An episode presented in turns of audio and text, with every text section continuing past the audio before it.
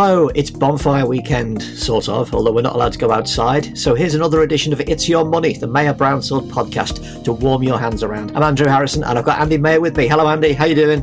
I'm good. How are you?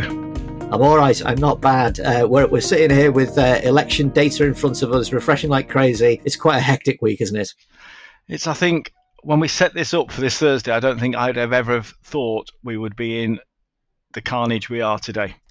Absolutely. Are, are, you all stocked up and ready for lockdown as well? Because lockdown starts today. Have you got all your stuff in, your dry roast peanuts and everything? Oh, yeah. I've got 12 bottles of wine being delivered tomorrow morning. That's the most important thing. The wine stock is staying high. That'll keep everybody happy. Absolutely. That's the only thing you need to get through it. So, as ever, we're here to update the Maher Brownsword family on what's going to affect you in the world of money round about now and then and in the next few weeks. We are going to be talking about the consequences of the American election, whoever wins it, we still don't know. But first, Lockdown 2, the sequel. What's it going to mean for the economy, for jobs, and in the longer term for your pensions and investments? So, Andy, the government was dead set against another lockdown even to the extent of avoiding what could have been a two week circuit breaker around half term. Now we're going to be indoors until at least the 2nd of December. What is this going to mean for the economic recovery? I think it's postponed the economic recovery. And then a few hours ago, Sunak announces furloughs being extended till March. So mm-hmm. I think, as somebody explained to me yesterday, it feels like you've been let out of jail on parole to be told you've got to go back into jail again. And I think there is real psychological issues for people with this. We're having a lockdown, you're coming out of lockdown, you're having a lockdown. I think that's the most disturbing aspect at the moment. Yeah. How I mean, is it possible to assess how the recovery had been going before this second lockdown? Because we knew we knew it was in the post. We knew it was kind of it was on the way. I think interestingly, you look at parts of the British economy, whilst the FTSE is massively down, there are reasons for that. But you look at places like the financial sector is quite well capitalised, unlike 2008. So there is the ability for the banks to lend people money. The central banks have also decided quite cleverly this time from 2008 not to squeeze money, but to actually get in collaboration with governments to help. But I think this lockdown now, and I think it was Gove's statement on Sunday that it might not end in December, and then you read between the lines with Sunak's extending furlough in today, that's actually, I think, quite worrying for people who haven't worked since maybe March. And I think what's also happening is people are losing confidence about work, going to work, going out. And I think it's how we get the economy back going is going to be a major dilemma for this or any government. So we're about to hit the crucial Christmas shopping period, and you're just talking there about about about collapsing uh, confidence non-essential shops are closing. Sainsbury's just announced it's closing three and a half thousand uh, shops, including all of its meat, fish, and deli counters. It's closing 420 Argos stores. This is more than a, a kind of a regular downturn. How can you stimulate demand when jobs are disappearing like this? When you just said, you know, banks are not tightening on lending, but I mean, what are they lending for if the economy is is heading into such a, a, a rapid uh, wind down? Central banks are lending out to basically keep the government in business. If we're being brutally honest, if the central bank stops lending, the government's policies don't work. I think the worrying aspect, like you've just said, there's an awful lot of people now losing jobs, and I think the furlough scheme is to try and encourage people like Sainsbury's not to do what it's doing. But ultimately, you can only keep quantitative easing going for so long. Eventually, an economy has to stand on its own two feet. Were there signs before the second lockdown that it, that we were about to kind of get back into that, you know, some some degree of expansion or job creation outside of the government stimulated thing. Well, it was when Iain Duncan Smith the other day just turned around and said the economy was just getting back on its feet that you actually think this is an ex-Tory leader actually criticising the current Tory policy that you think bizarre because I think at the moment the scientists are dominating the economy and directing the economy, whereas generally it should be the economics, I suspect, directing the science. So what's happening is the scientists are pressurizing, I think, government into lockdowns. And it's not for me to decide who's right, but actually what we're now seeing is further lockdowns are going to have a dire long-term economic consequence. Isn't that the problem that we've got into? Though we we're into this idea that it's a it's a kind of a binary choice. It's either the economy or it's the science and the lockdown. And in fact, the the all party parliamentary group on coronavirus, which is lots of MPs backbenchers across all the parties, they've been trying to make the case that you can't save the economy until you save lives, until you've got the virus under control. So actually, a lockdown like this, where it may have terrible immediate consequences on the economy is actually the only way to preserve its future. I mean, we're kind of getting off investment here a little bit, aren't we? But uh, are we going to have to tackle that question coming up? But I think that there's going to have to be some sort of consensus whether we keep locking down. And I think if we keep locking down, how long can you do that for? Because depending on which scientific report you read, we've got COVID coronavirus here for a number of years until we can get a vaccine that reduces its impact. Now, do we lock down or do we protect the vulnerable? Do we spend the money on furloughing or do we spend the money making sure the Nightingale hospitals have enough staff to work them? And I think that's where we're getting stuck between a rock and a hard place. And I think it's for people to decide what they want. But I think if you're being sent home from work and you're faced another month, two months at home in maybe a small flat with no outside space, or you're bringing your children home and you're struggling. I think it's a very personal decision here, and I think it's very difficult to say what is the right approach. Whether the government have done it right, the Swedish government have done it right, the Americans have done it right. I don't think there's an answer, but I think at some stage we have to make a decision on what we're going to do. Let, us bring it back to that question of, of people's investments and, and people's you know pensions and their and their financial planning and so on. I mean, we I mentioned Sainsbury's and Argos. You know, we're all invested in these businesses yeah. through our, our pension plans and our, and our personal portfolios. What should listeners be doing now if we're looking at you know, there's no point in sugarcoating it. It's going to be a pretty grim, uh, immediate future. What, what's the best approach? This sounds very cynical and it sounds like I'm selling double glazing, but the reality is we've probably got the best buying opportunity we've had since 2008, 2010, because whilst the Dow's had an amazing run, the UK stock market is significantly down. There are certain areas that are still fundamentally good, and you have to look at an investment you buy in 2010 as a 10 year term. When you buy it, it's the famous joke, isn't it? A dog isn't for Christmas, it's for life. When you go and sort of buy your investment, whether it's your pension, your ISA, your bond, you've got to take a 10 year view on it and some of the markets are trading very, very favorably, but it, you won't see an instant return. But unlike mm. 2008, the banks are well capitalized across the world generally. Governments and central banks work better. This is not 2008. So I suspect next year will be a great buying opportunity. I don't think there'll be an instant bounce back, but I think there's going to be some very, very good funds to be buying at quite heavily discounted prices. I've never understood the idea that people think it's cynical to to invest when the market's down because you, you are investing in companies. You're you're showing confidence in companies that you think are going to go somewhere, aren't you? It's you know it seems to be like almost the responsible thing to do. It is, but I think when there's people listening to this who are possibly on eighty percent pay or facing redundancies. Yeah. I think it sometimes sounds that you're just telling them it's a great opportunity because there's some people facing a bleak future, just not just financially but emotionally. But if you are looking at your spending that's dropped dramatically and you have spare money, putting mm. twenty pound, two hundred pound, two thousand pound a month extra into whatever you can afford is a really great time to buy. What we're saying to everyone though is don't just go and stick a lump sum in because if you've got mm. a lump sum, none of us know how the market's are going to react in the next week, month. So we're asking people to spread it in over six to 12 months. All the money I've been saving on buses has been going on mail order beer, so that's probably not a good investment. What, no, but it probably uh, keeps you happy. Yes, it's an investment in other in other terms. Yes, in, in well-being. Um, is it possible to say, you know, those areas that you think might turn out to be quite good buys next year? What sort of areas they would be? I think if you look at the next decade, I think uh, Swiss banks, UK banks, financial companies are doing well. I think if we're taking a cynical approach and a tongue in cheek, some of the cannabis stocks that have started to be created. I know people. Andy, but, it's a new side to you, Andy. no, but I think some of the cannabis stocks. I mean, it hasn't gone as quickly as they hoped in Canada. I think electric cars. I think the money in ele- won't be in electric cars. I think it'll be in the components that is put into electric cars and I think renewable energies will considerably uh, do considerably well next year.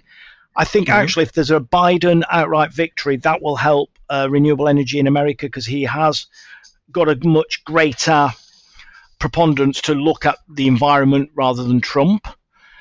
And mm. I think tech stocks will continue to, obviously, when you look at how well the American market's done, it's been driven by tech stocks. They'll continue to have a strong return over the next couple of years, but There is rumours that the Biden will try to regulate tech stocks in a different way, and if he does get announced as the president, he is going to increase corporation tax, which will impact some of these tech stocks' uh, profits.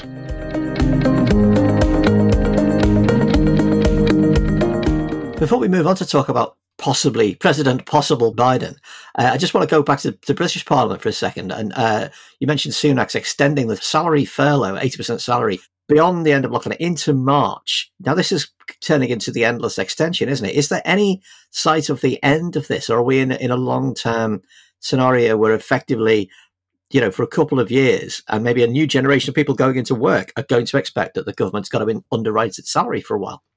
I think that's where this is starting to become worrying because you're looking at governments paying people to stay at home, and I think it's the approach of quantitative easing is one economic theory, but there are other theories that suggest actually in the long term this does not help at all because you're actually masking a problem that's going to have other issues to come the minute he start, stops quantitative easing.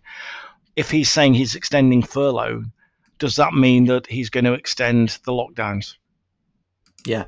Well, the TUC and the CBI, not usually in agreement, both said that this is the furlough scheme is suited to a period of economic recovery when you you're on a path and you want to you know keep yeah. people in jobs for you know, to enable the economy to grow in due course. But it doesn't seem like that's happening at the moment. Does does this mean that the furlough scheme itself is is going to be jettisoned at some point? I think the furlough scheme has to be altered at some stage, and I think there are a lot of people who are listening to this who've been left not protected by the furlough schemes. I think it's an incredibly difficult decision, and I think Sunak's done a remarkably diligent job. But when we get to the end of March next year, we'll be in furlough for 12 months. I think that's an incredibly long time. And I think when we've seen mass unemployment before, when you look at what happened with Thatcher closing down the coal mines, and areas really two to three generations later never fully got back to working. And I, I understand what Sunak's trying to do. I actually worry that people are now becoming so institutionalized that I think that could have a very long term implication for the country. Mm. Let's move on to that US election, which, as I said at the top of the show, was as a knife edge. I just refreshed the New York Times page. It's still on a knife edge. Figures haven't changed at all. Joe Biden's got 72 million votes, 50.4% of the popular vote, the highest vote anybody has ever achieved in a US presidential election, which is remarkable. But let's look at the economics.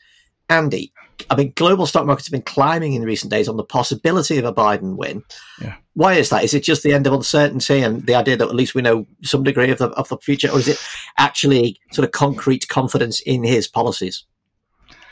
I don't think it's a concrete policies. I think it's actually people now want the end of a trade war with China and America.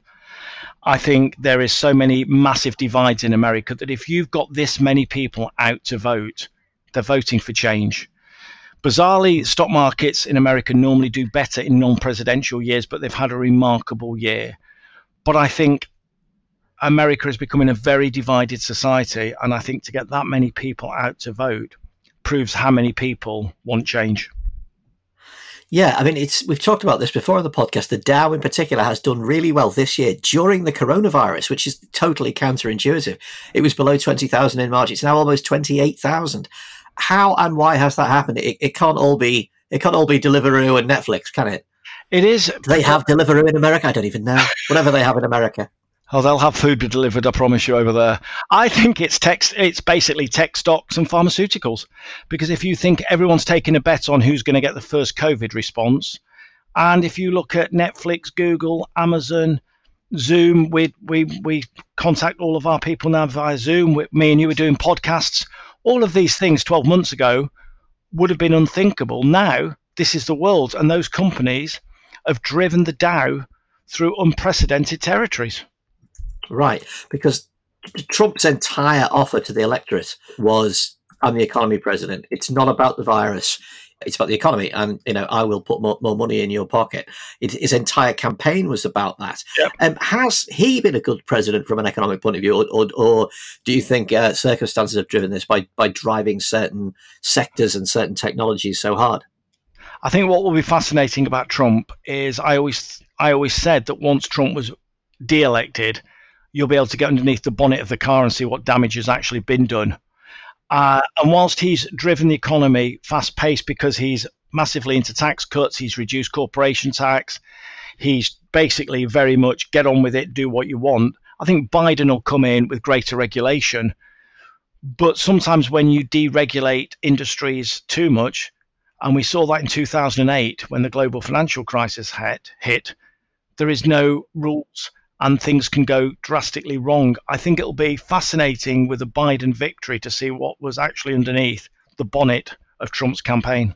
It's going to be interesting because there's, there's a possibility. Obviously, there's a possibility that Biden will take the presidency. There's also a possibility that the Democrats will take the Senate. So they'll have the Senate, House, and presidency, which gives yeah. them options to do an awful lot more than uh, than when you simply got one one leg of the of the stool, as it were. What do you think of the consequences if Trump wins and continues as before? I think economically, if Trump wins, but the Democrats can control um, the Senate, then it will make it a different four years. I suspect if Biden wins and they control the Senate, they can get an awful lot done in the next two years. And I think there'll be some fundamental changes. I think the person who's sweating on this the most is the uh, the Fed chair, Jerome Powell, because I think Trump has openly said he'll fire him, and Biden said he'll openly keep him. So there's one man, as much as me and you mm. are hmm. keeping an eye on it, is probably absolutely sweating on this result more than anybody else. And it will make a dramatic shift. I think there'll be an end to the Chinese American trade wars with a Biden victory. He'll promote let's buy America, but I think it will be less argumentative and more conciliatory to try and get things done. So I've just googled up some of the best and worst performers in the Dow because you mentioned the Dow for you know, to see who's done what. This is this is to uh, October. One of the worst performers is Boeing, obviously airplanes down 55.7%. But it's quite remarkable to see who else. Energy stocks have generally done badly. Technology stocks have done great. Apple up 48%, Microsoft's up hugely. But the, you know, the surprise is things like banking, like JP Morgan is really down quite badly. So, I mean, there are only 30 stocks in, in, in the Dow, obviously. But it is remarkable when you see that the things that you see in the headlines are kind of replicated uh, right there in the, in, in the raw figures. The, you know, technology is doing really well travel doing absolutely terribly badly. So, just from an investor's point of view, uh, what should listeners, what should Maher Brownsword people be thinking in terms of doing in relation to the US economy? Because you do have funds that are heavily invested in the US. Yeah, I think the US economy, I've always said, is one of the hardest ones to predict because to outperform the S&P is incredibly difficult or the Dow. So a lot of the time you're looking at to use passive investments where you track the markets and you pick one active. I think again with the American market, Biden's victory, or if it is a, isn't a Biden victory, you have got whilst energy stocks are massively down, and there's this massive change to renewable energies, you can only move to renewable energies. You've still got to use some fossil fuels. So at the moment, if we just use energy stocks as an example, no one's traveling via plane. Not many people are getting on cruises. Not many people on trains. But if we assume that this vaccine does work, people will travel again. Maybe not in the numbers. So these energy stocks will come back. How the airline industry will cope with another blank year will be a different issue. But I think when we start traveling again, energy stocks will recover because if we think about this still, we're still all using electricity. We're still all going to need heating in the winter. But what's really decimated the energy stocks is the people's lack of travel. But, and there is a but here, if people have become so institutionalized and society has changed so much, these stocks may take longer to recover than what we think because people might look at it and go, I don't want to go to America again on holiday from the UK. I don't want to do Disneyland. I'll actually settle for Torquay. So just finally, then, what's what's in the next president's in tray? What I mean, it's obviously the virus is the biggest thing, but what's the biggest economic question for them? I think if we assume, let's assume it's and it's looking like a Biden victory. I think he'll raise taxes. Sorry, not ta- he'll raise corporation tax on companies. He'll increase minimum wage. I think he'll go with this stronger American policy. I think he'll obviously try to keep Jerome Powell in place as the Fed chair. But I think his biggest task is reuniting a country that appears to me, and I haven't traveled to America this year for obvious reasons. Yeah, nobody it, has. Yeah. yeah.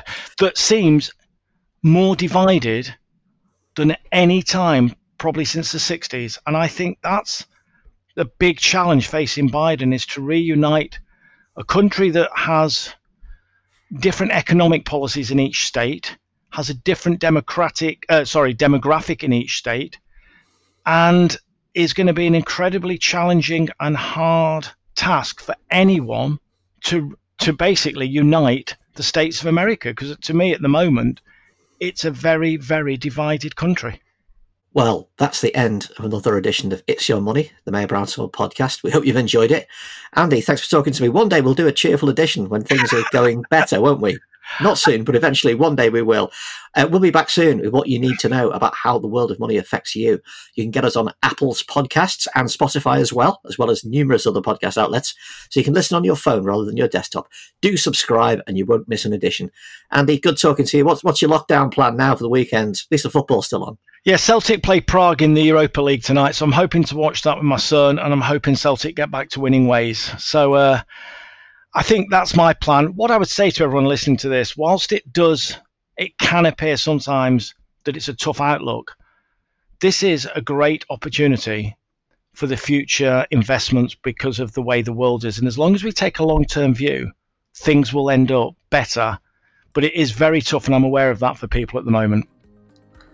Yeah, it is. Well, you know, all you can do is take that long term view, isn't it? Yeah. Andy, good talking to you. See you next time. Cheers, Andrew. Good luck.